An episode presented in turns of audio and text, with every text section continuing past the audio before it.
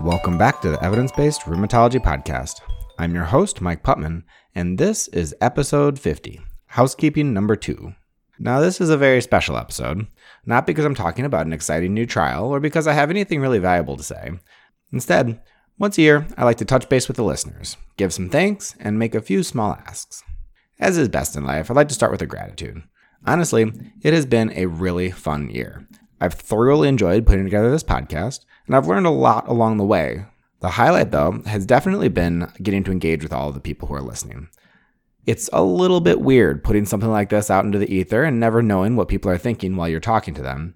And I can't tell you how much I've appreciated people coming by to say hello, introduce themselves, make some recommendations, and generally just engage on Twitter. It's been a great medium for getting feedback from people in real time. That leads to my first ask, which is to say, please come up and say hello at ACR. I'm going to be there for all five days, and if you're there and you see me, come say hello, introduce yourself. I'd love to chat.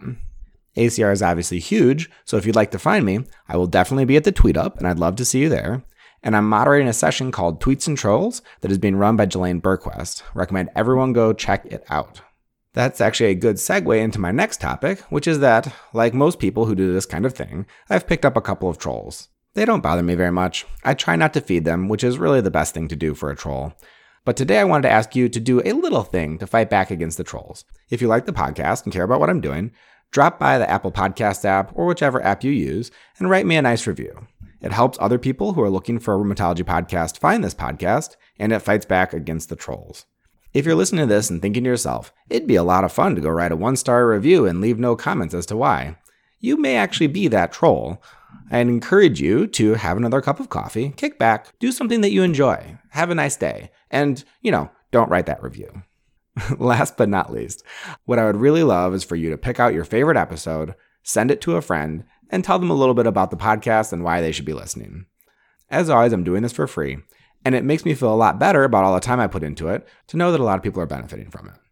I also want to say thank you to everyone who has come on the debate show. It has been a lot of fun. I think it's a great medium for teaching and a great way for people to learn about controversial topics.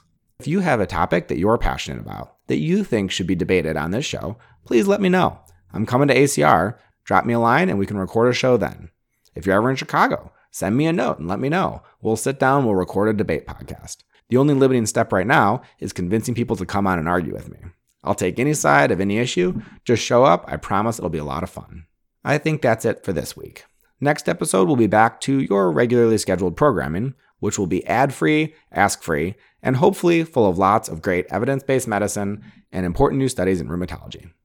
Thanks again, and I'll see you all at ACR.